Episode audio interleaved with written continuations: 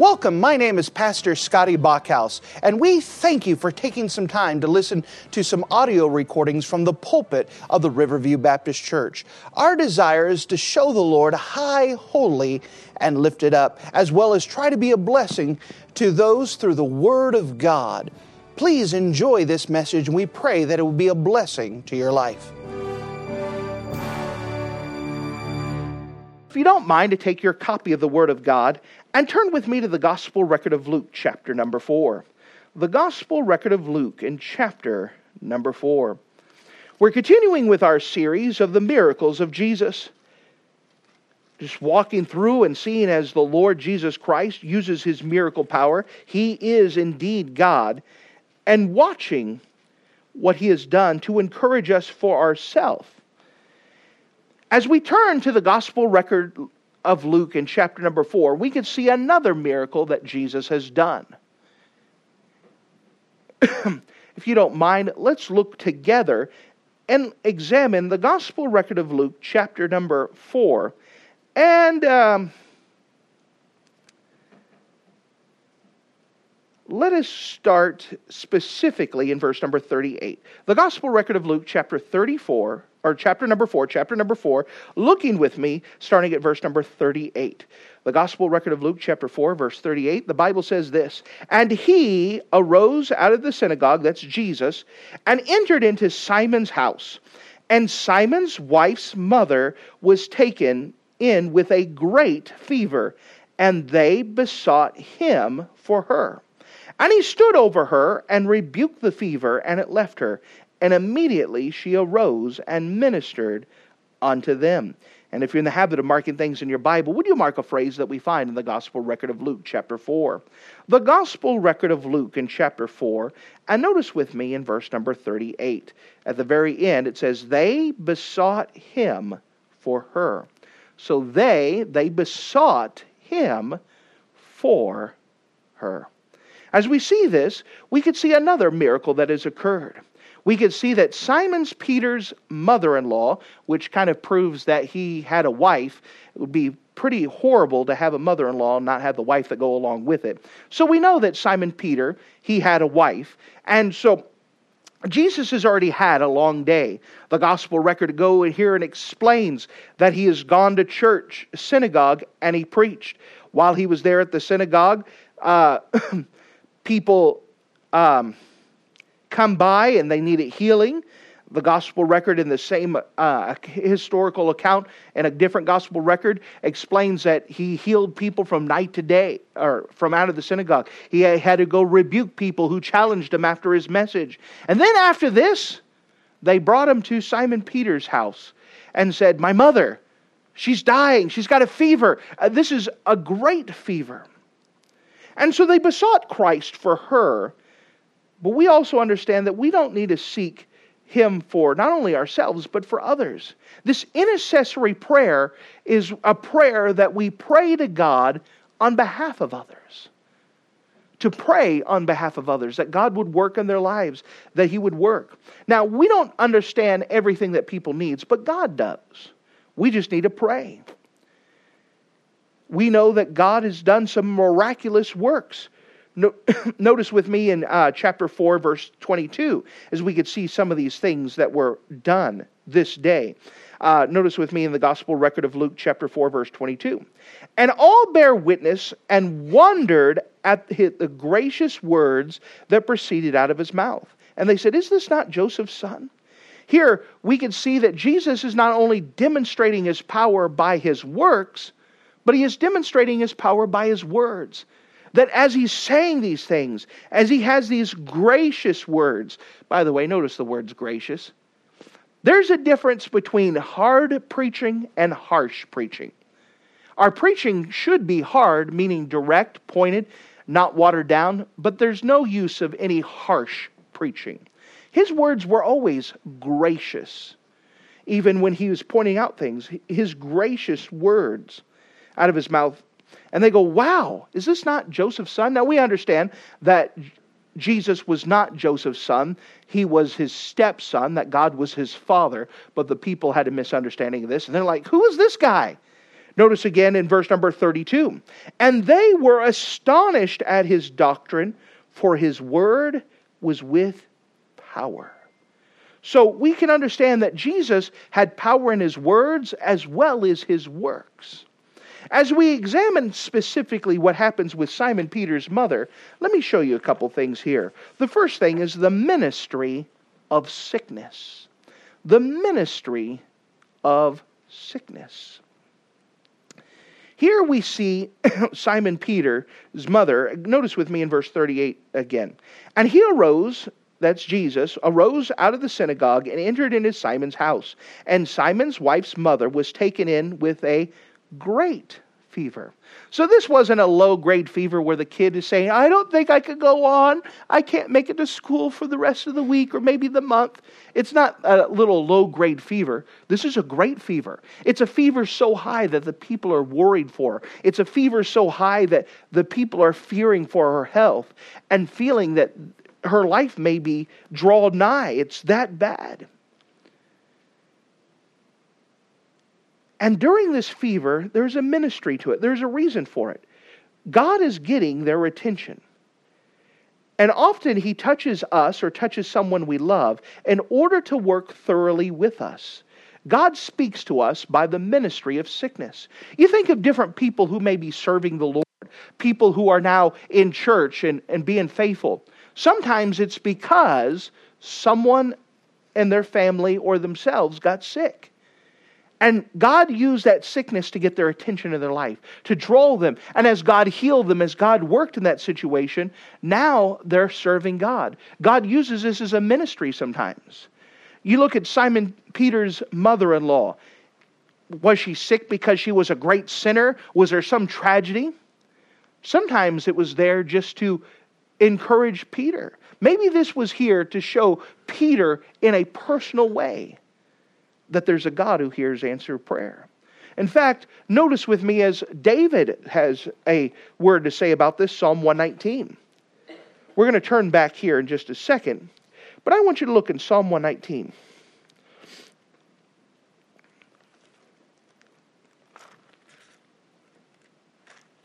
The book of Psalm, Psalm 119, and notice with me in verse number 67. 67. Notice what the psalmist says here in Psalm 119, verse 67. It says, Before I was afflicted, I went astray, but now have I kept thy word. So notice this. He says, Before I was afflicted, before I got sick, I went astray. I did whatever I want. But then I became afflicted. Something happened to me in my health. Something happened to me. And now I have kept thy word. Here we could see the psalmist is saying, There was a time I did my own thing. But God brought in sickness. He brought in infirmity. He brought something in me that got my attention. And since that affliction has come, I now serve God. I've kept God's word. I've done. There's a ministry of sickness. There's oftentimes that it, sickness comes not because of sin, not because of the sins of others. Sometimes God allows it to come in to glorify Him. Let me prove that point to you in the gospel record of Luke or John, the gospel record of John, chapter number 9. The gospel record of John, chapter number 9. in the gospel record of John, chapter 9, we have another account where Jesus healed another man. And his disciples had a question about it. Notice with me, if you don't mind, the gospel record of John chapter 9. The gospel record of John chapter 9, notice with me in verse 1. And as Jesus passed by, he saw a man which was blind from his birth. So he passes a blind guy, and this guy had been blind since he was born. He had never seen. And his disciples asked him, saying, Master, who did sin, this man or his parents that he was born blind. You know, even today, many people have the idea that sin comes because, or sorry, sickness comes because of sin. Oh, the reason why you're coughing over there, that's because you disobeyed God. It's because you didn't say amen at the right place. You know, why you're having a, gallbladder surgery, this is your tithes and offerings. And if you wouldn't have been stingy with God, you wouldn't have to. There's sometimes that people believe that. So they ask Jesus, they ask him a question that is legitimate in their minds Who sinned? Was it his parents? Was it his mama's fault? Did his mom do something bad and now God? Jesus answered, Neither hath this man sinned, nor his parents, but notice this, but that the works of God shall be made manifest in him. He says, Boys, let me tell you, the reason why he is sick, the reason why he is blind is not because of his sin, because of his parents' sin. It was because God's works are be manifest in him. And then, of course, guess what he does? He heals the blind man. So everyone can see that Jesus had power. So that way everyone can see, look at what God can do. There are times that God allows sickness in our life because He has a purpose of doing something with it. For the purpose that we're glorifying Him because of what He was able to do to heal, to help people through it. When we realize that all things work together for good to them that love God, to them that are the called according to his purpose, we understand that God has a plan for it. And he wants to glorify. He wants there's a ministry in the sickness. There is a purpose that is there to glorify God. And we could trust him. We could depend upon him. There's a purpose for it. So not only do we see that there's a ministry, a purpose for the sickness, but we also go back and see the ministry of the Savior. The ministry of the Savior. Now, we know that Jesus had a clear purpose. In the gospel record of Luke chapter 10, or 19, verse 10, it says that Jesus came to seek and to save that which was lost. You know what Jesus is doing? Jesus' main purpose is to see people come to know Christ as a Savior. And there are times that sickness comes to draw people near. They put them down. Sometimes we'll use the phrase the bottom of the barrel. He'll put them down where they have no other choice but to ask for Jesus. And then Jesus saves them. And their life completely turns around, completely changes. And Jesus is deeply concerned about us, not just when we get saved, but He's also concerned about us after we get saved. Turn with me, if you don't mind, to the Gospel record of Matthew in chapter number 8 the gospel record of Matthew, chapter 8. And what we see is that there's a parallel passage to this um, healing of Simon Peter's mother. Look with me in Matthew, chapter number 8. Matthew, chapter number 8, notice with me, if you don't mind, starting at verse number 14. The gospel record of Matthew, chapter 8. And notice with me in chapter 14. Here we'll have the parallel passage. When Jesus was come into Peter's house, he saw his mother's wife laid and sick with a fever. Excuse me. And he touched her hand, and the fever left her, and she arose and ministered unto them. And when even was come, they brought him many that were possessed with devils, and he cast out the spirits with his word, and healed all them that were sick Notice this that it might be fulfilled, which was spoken by Isaiah the prophet, saying, Himself took our infirmities and bare our sicknesses. That word bear is an important word. We know that this is referring to the prophecy made in Isaiah 53. And we know that that word bear, this is an important word. That we know that in the book of Second Peter, it uses the word bear, where it carries the idea that he bore our our sins, He carried them away. But in this case here, this word bear actually carries, it still carries the idea of carrying, but notice specifically what it is carrying, and He bare our sicknesses. Here it's not talking about our sins. He is healing all these people that are sick. These people line up. After he healed um, Simon Peter's mom, all these other people line up. They're demon possessed. There's people of sickness. Notice again at verse uh, 16. And when even was come, they brought unto him many that were possessed with devils, and he cast out the spirits with his word. Notice this, and healed all that were sick that it might be fulfilled, which was spoken by Isaiah the prophet, saying, Himself took our infirmities and bare our sickness. Here, it's not talking about the salvation in this specific case. God wants to bear, He has a ministry in the sickness, and He wants to help carry them. He wants to bear them. He wants to lift them up and work with us and walk with us, even in our most horrible times, in our times when we're hurting, and the times that we're bare. Jesus has a ministry, not just to seek and to save, but He cares for you even after you get saved. And He has a ministry of bearing our sickness if we will allow Him. He has a ministry of going with us and carrying us through when we can't go through, if we allow Him to. He loves us and He cares for us and He has a ministry. And during that time, when He bears it, and we know that He has bared our sickness, He has bared those things, we trust Him more. And we look at Him and say, That's a great God. There's something to that when we could recognize that it was God that got me through. It was God that carried me through. It was God that helped me through. I couldn't have done it myself. I was talking with someone the other day and uh, they often, a lot of people misquote that passage in the book of Second Corinthians, and they think that the passage says this that God will not give me more than I can bear. Carry the idea of carrying. But you know, that's not what that verse says. You know, if God will not give me more than I could bear, then that carries the idea that we ourselves oh, we can handle it. And when you're carrying all this weight, that God may add something out, but He's not going to give you too much that it's going to topple over and that you could just carry it through. But that's not what the Bible says. That's not what that passage says. And that's not what God wants. That passage says that He will not give us more than we could bear without a way of escape. That passage actually teaches God will often give you more than you can bear on purpose but He always gives you the way of escape of Jesus Christ, and He carries the weight for you. God doesn't want us to pick ourselves up by the bootstraps.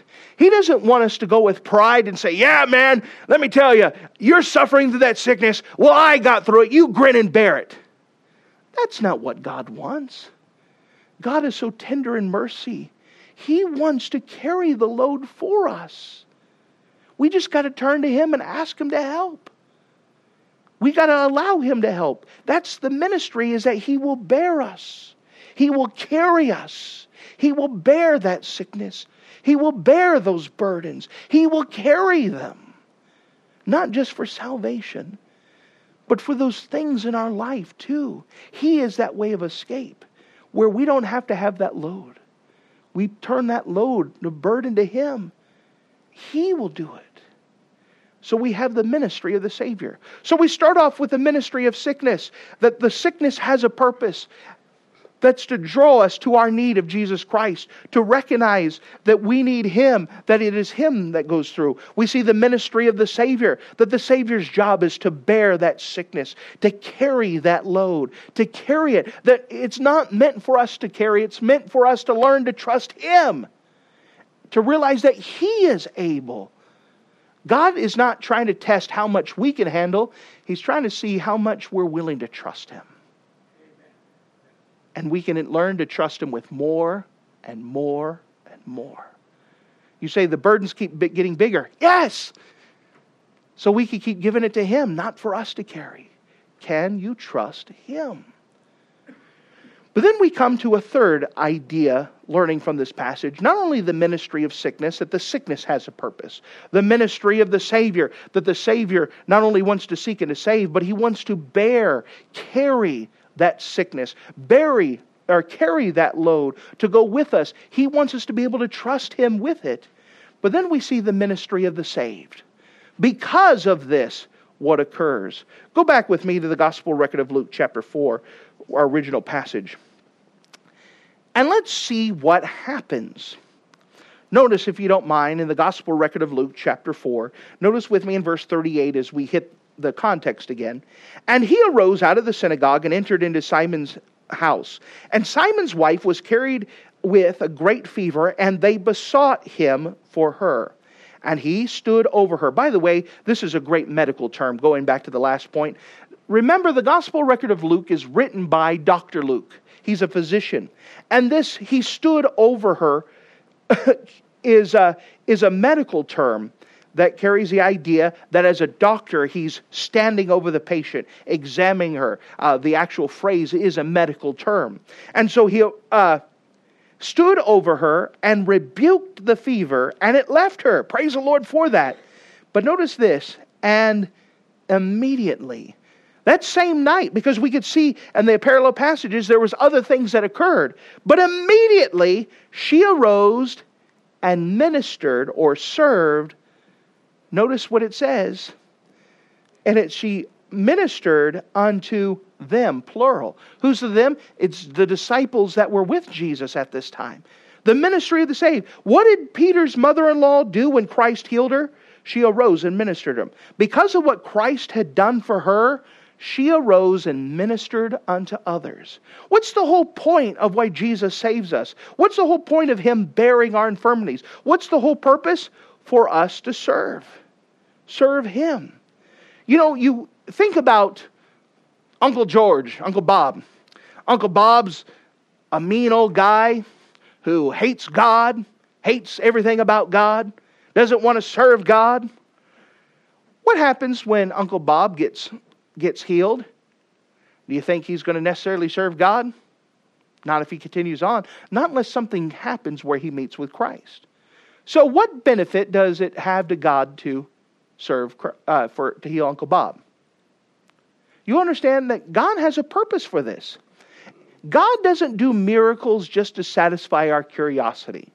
He doesn't do miracles just to for us to go, yay.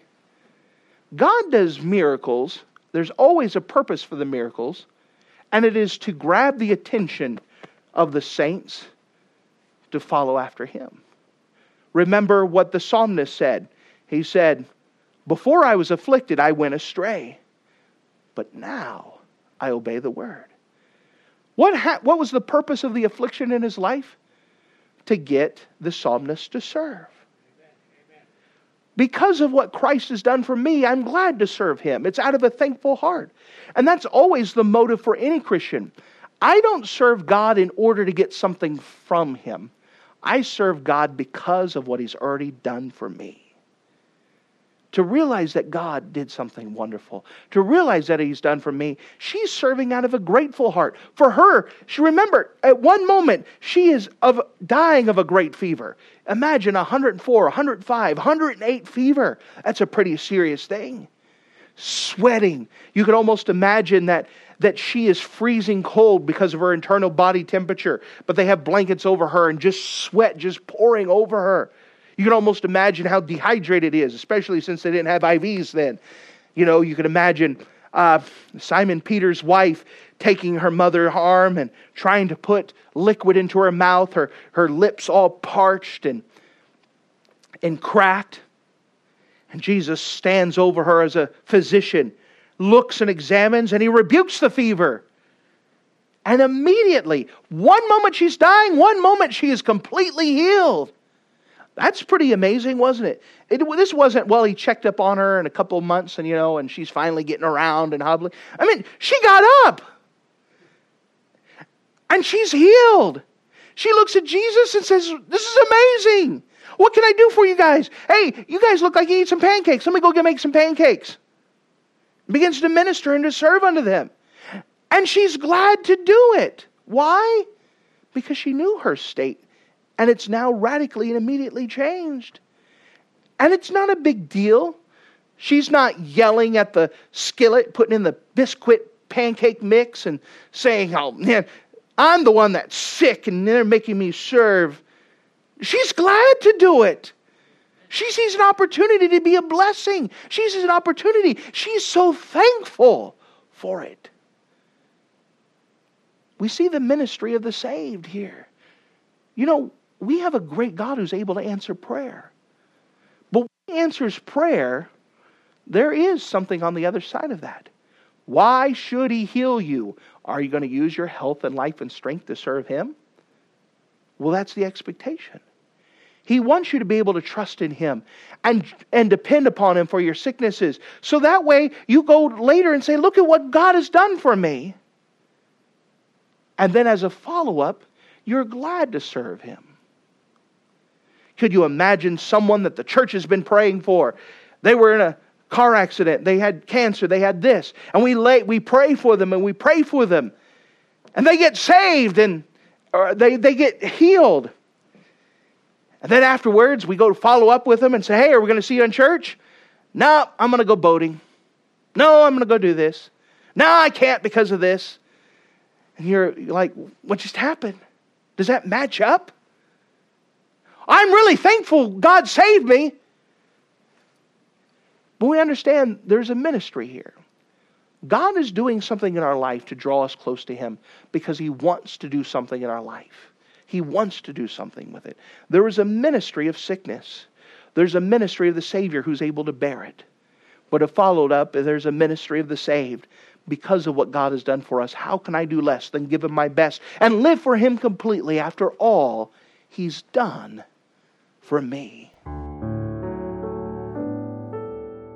Thank you for listening to this audio message. This is Pastor Scotty Bachhaus, and I encourage you to take this information that you just received and make a specific decision to follow after the Lord. If you don't know Jesus Christ as your Savior, let me beg you to take the time to receive Jesus Christ for the forgiveness of your sins. If you are saved, I encourage you to make a decision in your life to help you get closer with the Lord. If there's anything specific we can do to be a blessing or to pray for you, we encourage you. Look us up on the internet at riverviewbc.com. Once again, that's riverviewbc.com. Or if you would prefer to call us, you could give us a call at area code 920 530 6308. Once again, that number is 920 530 6308. If there's anything we can do to be a blessing or an encouragement to you, please let us know. We would love to make ourselves available. Thank you.